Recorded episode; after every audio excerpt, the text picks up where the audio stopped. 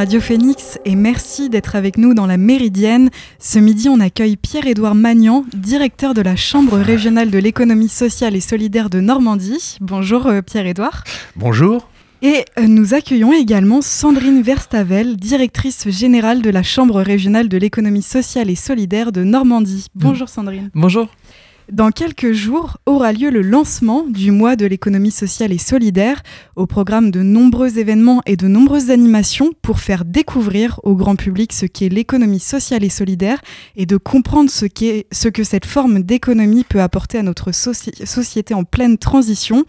On entend de plus en plus parler de cette notion d'économie sociale et solidaire, mais c'est peut-être encore abstrait pour un certain nombre d'entre nous. Pourrions-nous tout d'abord revenir sur sa définition et les objectifs de cette vision alors, si je veux faire une définition euh, un peu de juriste, mais qui reste la définition de la loi, c'est historiquement les associations, les mutuelles et les coopératives je fais tout de suite un petit astérisque. Euh, mutuelle, c'est bien un fonctionnement et c'est pas. Si j'ai ma mutuelle à la Société Générale, je suis pas dans l'économie sociale et solidaire. Je précise que le mot est un peu a été un peu décalibré. Euh, par contre, association coopérative, là, ça ne posera de souci à personne. Les fondations y ont également été intégrées. Et depuis 2014, qui a été la dernière grande loi d'organisation de l'économie sociale et solidaire, euh, on y a intégré ce qu'on appelle, alors c'est un gros paquet, des fois un peu flou, les entreprises sociales. Il y a deux, trois principes qu'il faut retenir. D'abord, il y a le principe, alors, quasiment systématique de non-lucrativité. Alors, la non-lucrativité, je rappelle toujours, ça ne veut pas dire que les structures n'ont pas le droit de gagner de l'argent.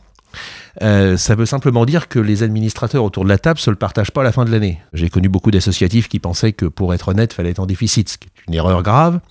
L'autre implication aussi, ça veut dire c'est que s'il y a un déficit à la fin de l'année, les 10 administrateurs n'en sont pas responsables, ce qui change évidemment par rapport à une entreprise capitalistique.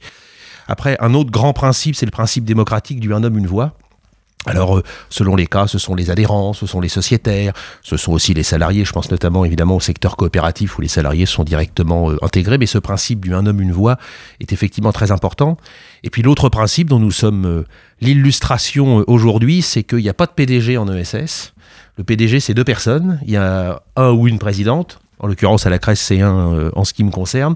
Et puis un ou une directrice, voire directrice générale euh, dans les structures d'une importance digne de ce nom, comme une crèche évidemment.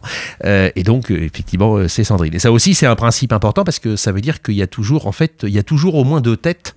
Et ces têtes n'étant pas d'ailleurs propriétaires de la structure et étant effectivement à la disposition du conseil d'administration et de l'assemblée générale, qui est un terme qu'on retrouve à peu près partout, même s'ils n'ont pas le même sens dans toutes les structures de, de l'ESS. Et effectivement, aujourd'hui, on voit que euh, ça a énormément le, le, le vent en poupe. C'est même devenu un outil marketing.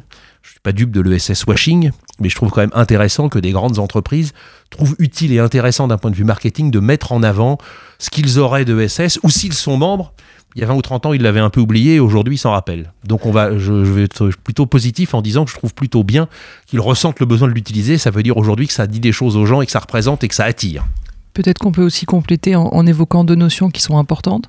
Euh, c'est de se dire que l'ESS, c'est une autre façon d'entreprendre économiquement. Euh, c'est remettre aussi l'humain au cœur de, l'entreprise. Et ça, c'est vraiment extrêmement, extrêmement important pour nous. Et puis, il y a la notion de collectif. Voilà, d'entreprendre collectivement et de, de réfléchir. Et euh, voilà, une notion de, de, démocratie, en tout cas d'engagement citoyen fort, qui marque vraiment le, la réflexion et d'avoir vraiment un projet collectif. Et évidemment, d'être dans l'utilité sociale et de répondre à un besoin de, territoire. Alors justement, la Chambre régionale de l'économie sociale et solidaire coordonne sur le territoire le mois de l'ESS. La Chambre régionale, donc la CRES, euh, elle est formée des organisations représentatives du secteur de l'économie sociale et solidaire, donc les associations coopératives et mutuelles comme vous l'avez évoqué, qui partagent un ensemble de valeurs et la volonté commune de placer la personne au centre de leurs actions. Comment se traduisent les actions de la CRES sur le territoire? Est-ce qu'en dehors du mois de l'ESS, vous sensibilisez tout au long de l'année sur ces questions? La question de la sensibilisation-promotion, c'est une question phare euh, qu'on met vraiment au cœur de nos préoccupations. Euh, nous, on a pour objectif de fédérer, en quelque sorte, et euh, d'accompagner et de promouvoir vraiment toutes les initiatives de, l'ESS. Alors, le, mois de l'ESS, c'est forcément le moment phare, le moment peut-être le plus, le plus visible de, l'année. Mais tout au long de l'année, il y a une série, évidemment, en fil rouge d'actions, de, mouvements, de réunions, de portages de projets, d'accompagnements qui, qui sont mis en place et qui viennent évidemment accompagner toute la, démarche de la Chambre régionale qui tourne autour de la promotion, de la sensibilisation. On a un observatoire aussi régional euh, qui nous permet d'aller analyser les données, d'être au plus près, au plus proche des préoccupations des territoires. On anime les territoires avec les collectivités, l'idée étant de pouvoir peut-être euh, voilà, orienter les pouvoirs publics vers cette réflexion-là et vers une ESSisation, on va dire, en tout cas de, la réflexion politique et de l'engagement. Alors euh, justement, on va se concentrer sur le mois de l'économie sociale et solidaire. C'est un temps annuel se déroulant au mois de novembre qui donne du coup l'opportunité de découvrir l'ESS et de comprendre ce que cette forme d'économie peut apporter à notre société en pleine transition. Bien qu'elle représente plus de 215 000 entreprises et près de 10% de l'emploi en France, l'économie sociale et solidaire est marquée par un manque global de connaissances par le grand public, par les pouvoirs publics, mais également par ses propres acteurs.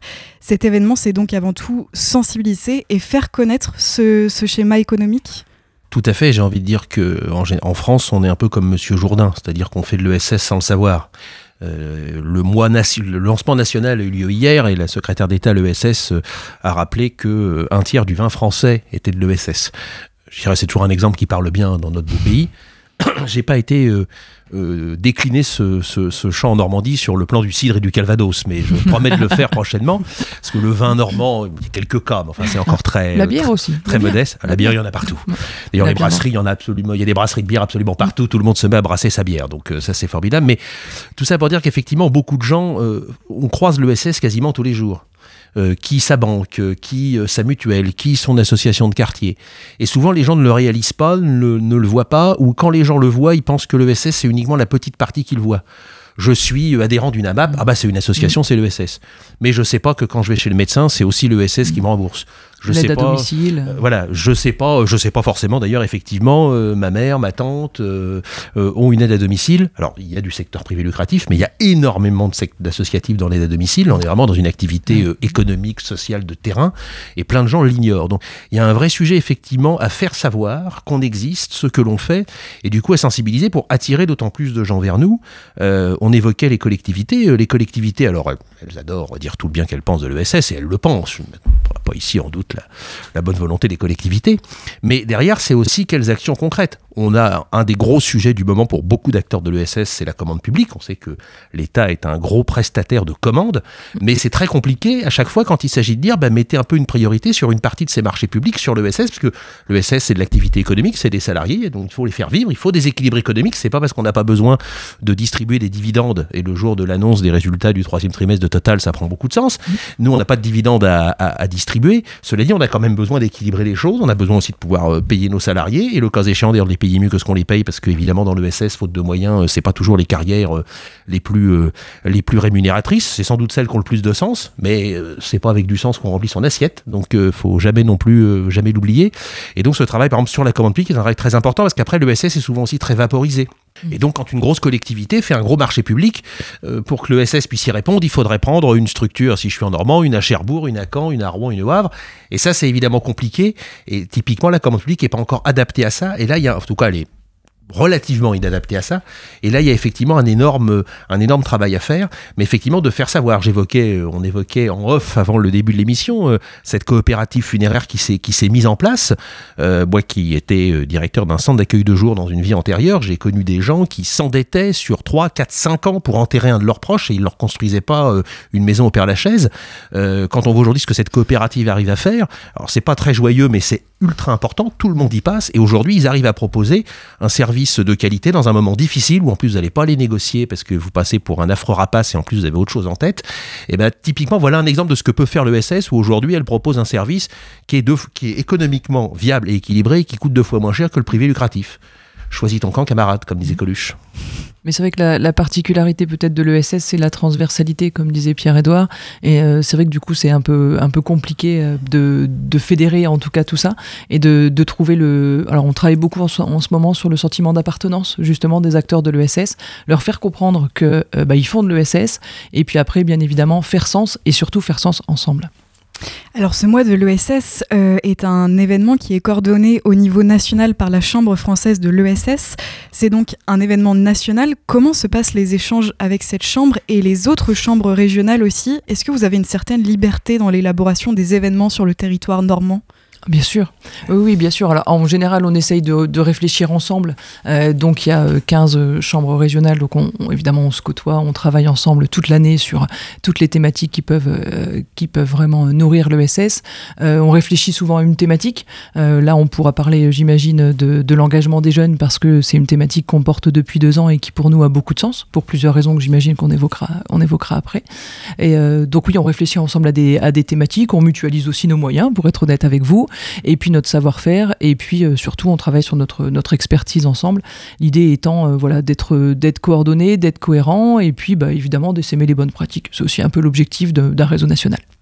Alors, euh, on va parler peut-être du programme. en Normandie, de nombreux événements sont prévus qui permettront également de mettre en lumière les savoir-faire et activités des femmes et hommes qui porteurs de projets, entreprises, organisations et collectifs qui se mobilisent dans les territoires pour euh, faire connaître l'économie sociale et solidaire au plus grand nombre. Des semaines à thème seront organisées. À quoi pouvons-nous nous attendre pour cette nouvelle édition qui sera la 15e, je crois? Ah, beaucoup de choses. On peut s'attendre à vraiment, vraiment beaucoup de choses. Alors, euh, il y a des, des, choses vraiment très, très, euh, très, très différentes, puisque on l'a dit, voilà, les thématiques sont diverses. On pourrait citer par exemple le festival euh, Cuisiner la Normandie, où on est vraiment sur des, des, thématiques locales, des circuits courts. On travaille beaucoup de thématiques autour des achats socialement et économiquement responsables. C'est un vrai sujet, voilà, en tout cas, sur évidemment la transition écologique, sur voilà, des portes ouvertes de structures d'insertion.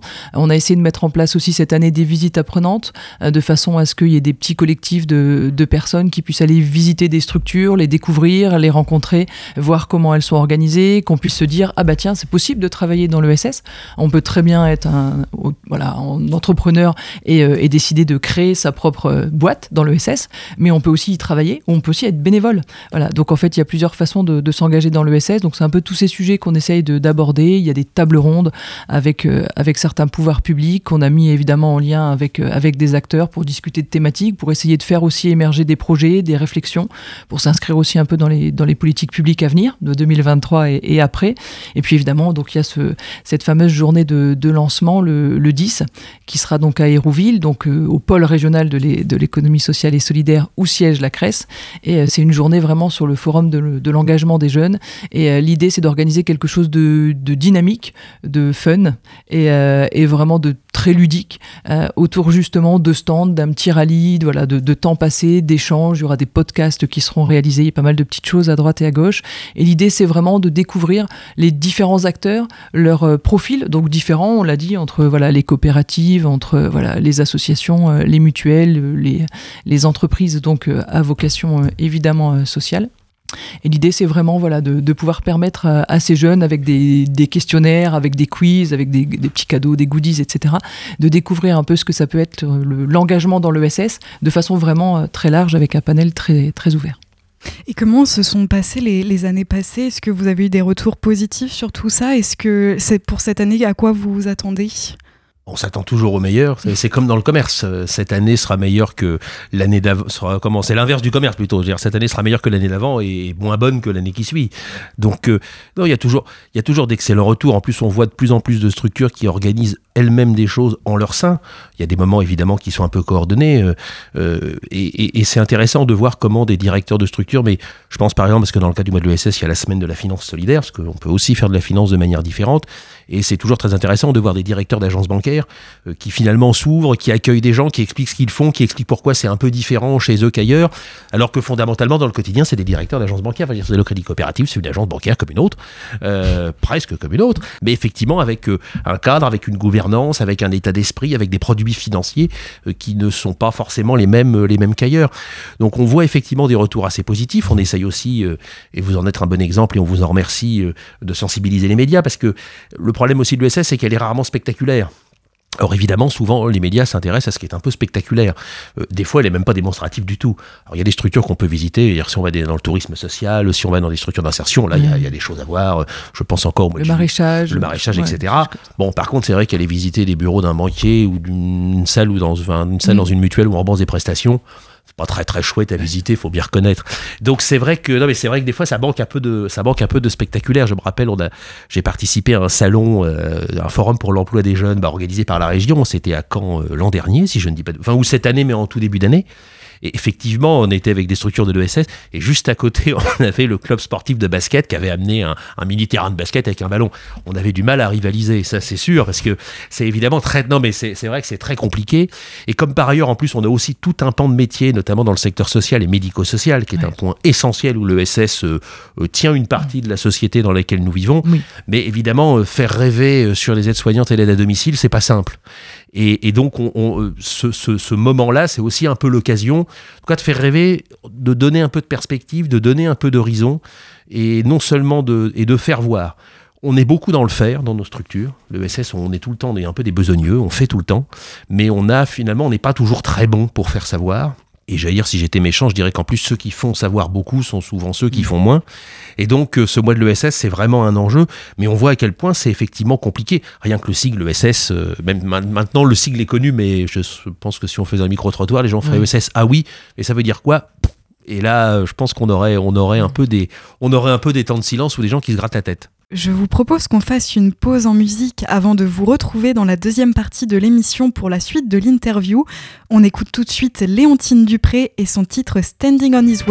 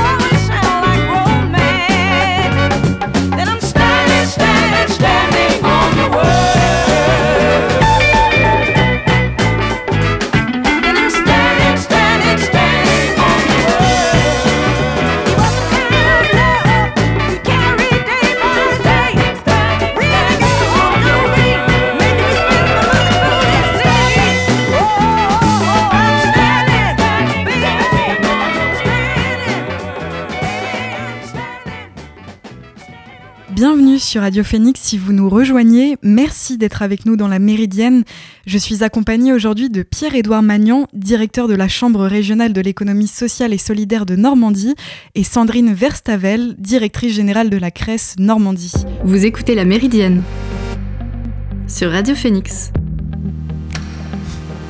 Et une question que je voudrais vous poser aussi, euh, ce ressenti est tout à fait subjectif, mais à la suite de la crise sanitaire que nous avons traversée, de nombreuses personnes se sont tournées vers les circuits courts. On note une réelle prise de conscience dans la manière de produire, de consommer, de travailler, bien que tout ne soit pas parfait, je vous l'accorde. Mais est-ce que vous aussi, vous notez un certain changement à ce niveau-là? Euh, oui, en tout cas une prise de conscience. Et une envie peut-être de consommer mieux ou de consommer différemment, euh, une envie peut-être aussi de donner du sens à son travail. Enfin voilà, donc on, sent quand même qu'il y, y, a une réflexion. Euh, tant mieux, et tant mieux si nous on peut continuer à s'inscrire et dans cette dynamique et puis euh, voilà à la valoriser et puis à, montrer aux jeunes notamment comment ils peuvent s'engager. ça ne veut pas dire forcément partir un mois en mission humanitaire dans une ONG ou voilà distribuer des, des, repas pour les restos du cœur, ce qui est évidemment très bien. Il y a plein d'autres choses qu'on peut faire voilà, sur, euh, dans l'ESS. Et euh, c'est aussi pour nous vraiment l'objectif, c'est de réussir à, communiquer, à montrer, je crois, la plus-value qu'il y a à s'engager. Euh, et puis surtout la diversité des engagements qui, qui peut y avoir, tant si on a décidé de faire carrière, voilà, je pense que je suis bien placé, mais euh, ou alors en tout cas euh, si euh, on a décidé de, s'engager à un temps donné, ou justement de prendre aussi des engagements politiques en intégrant un conseil d'administration, une gouvernance, et puis en donnant aussi du sens à ces, à ces valeurs citoyennes. Alors justement, vous parliez des jeunes. La jeune génération semble aussi de plus en plus sensible à ces questions. Le mois de l'ESS les prend d'ailleurs en compte dans sa programmation. Le 10 novembre, comme vous l'avez dit, aura lieu le Forum Engagement des jeunes à Hérouville-Saint-Clair. Est-ce que le modèle que promeut l'ESS semble correspondre aux attentes des jeunes selon vous? Évidemment, oui. On voit très bien. Euh, après, il y a d'autres questions qui se posent parce qu'il va falloir que l'ESS s'adapte aussi aux jeunes. Mais clairement, les jeunes sont sensibles. On le voit aujourd'hui et c'est pas à cause de la crise Covid, mais la crise Covid a été aussi, dans une certaine mesure, un peu une étincelle ou un révélateur au sens photographique du terme on voit que les jeunes sont sensibles à la proximité, les jeunes sont sensibles à l'humain, les jeunes sont sensibles à consommer autrement, les jeunes sont sensibles à penser la autrement. Transition écologique. La transition écologique, c'est quand même avant tout une préoccupation de la jeunesse. On en vient même à parler mm. d'éco-anxiété. Euh, mm. c'est pas juste un mot qu'on jette dans les médias. On voit un peu ce phénomène-là. On voit aussi notamment les évolutions dans leur attitude face au travail. On voit que ça touche évidemment plus les jeunes que des gens de 50 ou 55 ans, ce qui n'est pas désobligeant dans ma bouche, mais je veux dire, effectivement, il n'y a pas le même rapport. On commence même à voir c'est pas encore un phénomène massif, mais il grandit euh, des jeunes qui euh, renoncent, pour le coup, on parlait de carrière, euh, à des carrières fort lucratives, mais où finalement les gens se disent oui, mais, mais pourquoi? Et puis, comme ils n'ont pas de réponse, bah, finalement, ils font des pauses, ils s'arrêtent, ils réfléchissent. Après, c'est évidemment un vrai sujet de société parce qu'on est dans une société où on n'aime pas beaucoup les gens qui arrêtent de travailler pour réfléchir. Euh, j'aime à rappeler euh, une dernière déclaration épouvantable du président de la République euh, le 14 juillet dernier, qui a tranquillement dit quand même aux jeunes bah, si vous trouvez le boulot qui vous plaît, c'est super, sinon il faut prendre ce qu'il y a. Je trouve que, comme perspective à la jeunesse, c'est cataclysmique. donc, il va falloir que la société s'adapte. Et au niveau de l'ESS, c'est vrai qu'il y a deux sujets. Quand on a, quand on a besoin de faire, en général, il suffit, on a à peine le temps de le dire, qu'on a plein de gens qui viennent, et notamment pas mal de jeunes. Il y a deux sujets majeurs, mais ça veut dire aussi que c'est une remise en cause aussi, nous, de nos modes de fonctionnement. C'est d'abord l'engagement dans la durée, parce que beaucoup de secteurs, notamment associatifs, mais pas que, euh, sur l'engagement bénévole, j'entends, l'engagement salarié c'est un peu différent, mais ont besoin d'engagement dans la durée, euh, d'engagement pérenne, et ça on voit que c'est plus compliqué, mm. parce qu'aujourd'hui les gens ont envie de voir plein de choses, et d'ailleurs c'est très bien, puis il suffit d'ouvrir un écran aujourd'hui pour voir plein de choses, donc ça se retraduit dans la vie, et donc c'est pas simple, et là vous avez aussi un peu un choc des générations, avec des vieux, et je le dis avec toute l'affection du monde, parce qu'ils le disent aussi, mais un peu des vieux qui râlent, parce que, ah oui, ils sont sympas, les jeunes qui attendent qu'une chose, c'est que des jeunes viennent les remplacer, sauf qu'en fait, euh, comme les jeunes aiment bien aller, ce qui est normal, butiner, découvrir la vie. Enfin, on est jeune, on n'est pas, on n'est pas, voilà. Euh, mais du coup, ils viennent et ils repartent.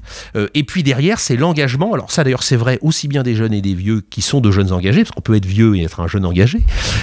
c'est aussi l'engagement, notamment parler des gouvernances, on parlait des postes à responsabilité, parce que dans l'ESS, il faut des administrateurs, il faut des présidents, il faut des trésoriers.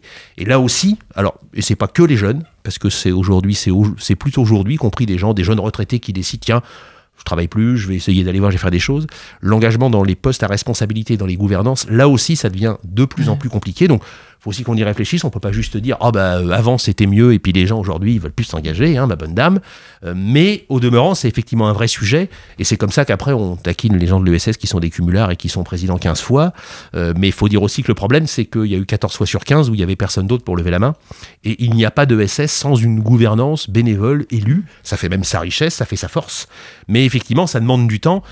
Et tout ça, c'est une réflexion parce que c'est aussi du temps bénévole. Et là aussi, comment des gens qui sont salariés, qui ont une vie de famille, peuvent avoir des engagements responsabilités qui sont compatibles avec cette vie salariée, cette vie de famille, et puis aussi le droit au loisir. Moi, je suis plutôt du genre habilité pour le droit au loisir et à la culture, donc euh, j'ai pas de problème avec ça. Mais comment on fait? Parce qu'aujourd'hui, on voit des présidents de structures, je peux en parler savamment, euh, c'est des vraies activités à temps plein, avec des vraies responsabilités, des vrais engagements, des vraies prises de risques professionnelles, même si on n'est pas le propriétaire du capital. Et, là-dessus, il va y avoir des réflexions, aussi bien de la part de, de la société que de la part effectivement des structures de SS, parce qu'on pourrait mourir faute de combattants bénévoles pas faute de besoins et pas faute de, de personnes à servir. Ça, il n'y a pas de problème, on en a de plus en plus. Mais il faut effectivement des gens derrière, des salariés d'une part. Là, c'est aussi la question du financement de l'ESS, qui est un vrai sujet. Euh, et d'autre part, évidemment, des personnes pour animer, euh, travailler et euh, diriger, en tout cas, oui, animer, j'aime beaucoup le mot animer, euh, animer ces structures. Il y a la question de la transmission en fait qui se, qui se pose autant du côté de, de la gouvernance où en effet euh, maintenant pour prendre des postes à, à, responsabilité dans les, dans les associations il faut avoir des compétences spécifiques parce que ça devient très technique de pouvoir accompagner les salariés en question. Donc il y a cette question de la transmission. Comment est-ce que quand on est un vieil engagé quel que soit l'âge euh, on peut transférer à un moment ou à un autre euh, voilà c'est son savoir, son expertise à, à, des gens plus jeunes qui ont envie de, de s'engager et puis il y a la transmission aussi du côté professionnel. Je pense notamment aux coopératives agricoles et euh, où ça commence à vraiment être compliqué euh, la, la, la, notion de transmission. Et il y a des départements qui euh, sont plus touchés que d'autres où il y a des jeunes voilà agriculteurs qui ont envie de reprendre qui ont envie de s'engager et on a besoin nous d'être de les accompagner dans cette transmission et justement de faire qu'il y ait un, un, relais qui soit cohérent et qu'on perde pas notamment cette question de, de l'agriculture sur notre territoire. C'est un vrai sujet par exemple donc l'ESS, c'est mettre avant tout le côté social dans l'entreprise, mettre le côté humain et environnemental au cœur de mmh. ce projet. Tant de choses vertueuses qui peuvent également entrer en contradiction avec le modèle économique tel qu'on le connaît aujourd'hui. Euh, Est-ce que vous prenez finalement un modèle alternatif? Est-ce que c'est aussi montrer qu'il y a un autre monde est possible?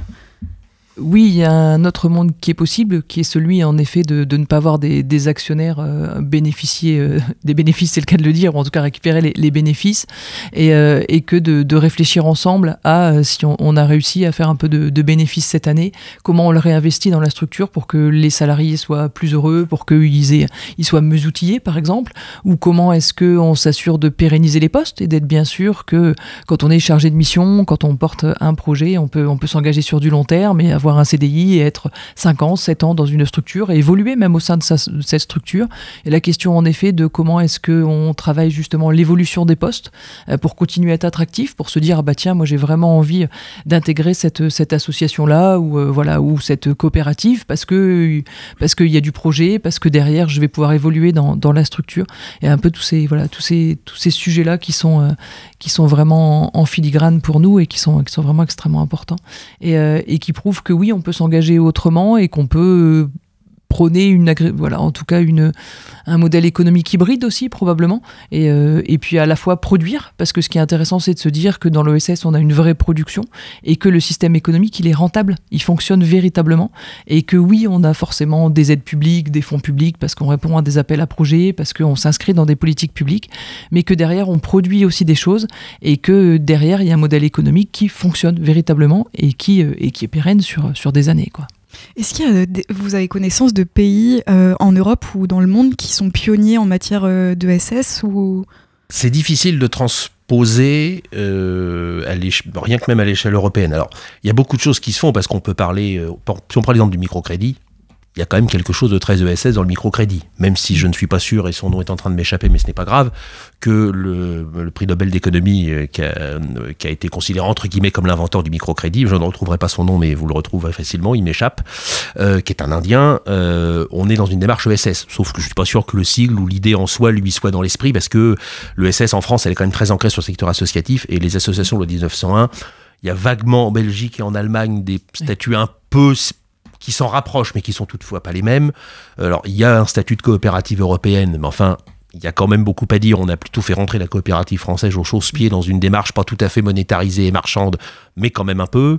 Euh, la mutualité, ça n'existe pas en Europe à tel point qu'on veut transformer les mutuelles françaises en compagnie d'assurance, qui est un énorme problème. Euh, donc c'est assez compliqué. Après, par contre, les valeurs de l'ESS, elles, elles sont évidemment internationales. D'abord, l'ESS est par nature internationale. Euh, je n'irai pas jusqu'à internationaliste, mais en tout cas international. Euh, quand on voit tout ce qui se passe dans le monde, cette économie circulaire, cette économie de la proximité, cette remise de l'humain au centre, euh, cette fin du big is beautiful. Alors cette fin, là, c'est presque c'est un vœu hein, plus qu'un constat, parce que aujourd'hui, on voit bien que le monde économique fonctionne encore sous le mode du big is beautiful. Mais moi, je ne pense, moi, je pense que big is not beautiful. Et, euh, et avec un accent anglais que vous aurez tous admiré malgré le caractère shakespearien. Euh, non mais comme il est mauvais, j'essaye même plus, donc euh, voilà. Et là, on voit qu'il se passe effectivement des choses quand on voit si, si on veut avancer dans tous ces pays qu'on a qu'on appelle depuis 70 euh, ans le tiers-monde, mais qui d'ailleurs aujourd'hui, si on doit faire ses pulsières, ça va être les deux tiers-mondes aujourd'hui, et même quand on voit que même dans nos sociétés à nous, on a des gens qui sont dans des niveaux de vie, dans des conditions de vie qui commencent à s'en approcher, dire si on veut développer, permettre à ces pays de se développer, rien que ça, c'est déjà une démarche ESS. Avant, on allait développer des pays. Maintenant, on essaye, tout cas certains le disent et certains le font, on essaye de permettre à ces pays de se développer et aussi de se développer autrement. Comment on va aller expliquer Alors après, c'est pas simple parce qu'expliquer à l'Inde et à la Chine, euh, nous on a fait les cons pendant 50 ans, on en a bien profité. Bon, vous, vous avez le droit de commencer à monter en gamme, mais enfin, vous n'allez pas falloir faire comme nous, vous n'avez pas le droit. Ils vous disent, bah si, si, nous aussi, on a, nous, on a nos droits, entre guillemets, à l'autre glorieuse de surconsommation, de surpollution, etc. Donc on voit bien que c'est compliqué. Cela dit, le sujet se pose. Dans les années 60-70, euh, personne ne se posait le sujet. Il y avait déjà des coopérateurs, il y avait déjà des mutualistes, il y avait déjà des associatifs. Il passait un peu quand même pour une bande d'hurluberlus un peu gauchiste. Et puis la notion, le mot d'économie circulaire n'existait pas, etc. Mmh. Donc euh, c'est vrai. Et puis le monde anglo-saxon, c'est euh, c'est effectivement là aussi plus compliqué parce que ce modèle de la non-lucrativité a quand même encore du mal, encore du mal à s'étendre. Et il y a sans doute effectivement beaucoup de travail à faire. Mais là-dessus, il faudrait, au lieu que la France adapte son ESS au reste du monde, ça, il serait bien qu'elle le porte pour essayer que le reste du monde puisse. C'est un peu très c'est très français, hein, mais que le reste du monde aille un peu vers, parce que je trouve que l'ESS à la française, c'est quand même pas mal. Petite minute chauvine. On en reparlera de ce mois de l'économie sociale et solidaire tout au long du mois de novembre. D'ailleurs, le 10 novembre, la Méridienne sera en direct au Forum de l'engagement des jeunes dans l'ESS à Hérouville-Saint-Clair. Toutes les informations et la programmation sont à retrouver sur le site essnormandie.org. Merci beaucoup Sandrine, merci, beaucoup Pierre-Édouard. Merci beaucoup. Pour toutes ces précisions très enrichissantes. Et c'est ainsi que s'achève cette émission de la Méridienne. Merci à toutes et à tous de l'avoir suivi. On se retrouve en direct mercredi prochain pour une nouvelle émission. En attendant, vous retrouverez demain le best-of de la semaine préparé par Ateba que je remercie. Bon après-midi sur l'antenne de Radio Phoenix et à demain.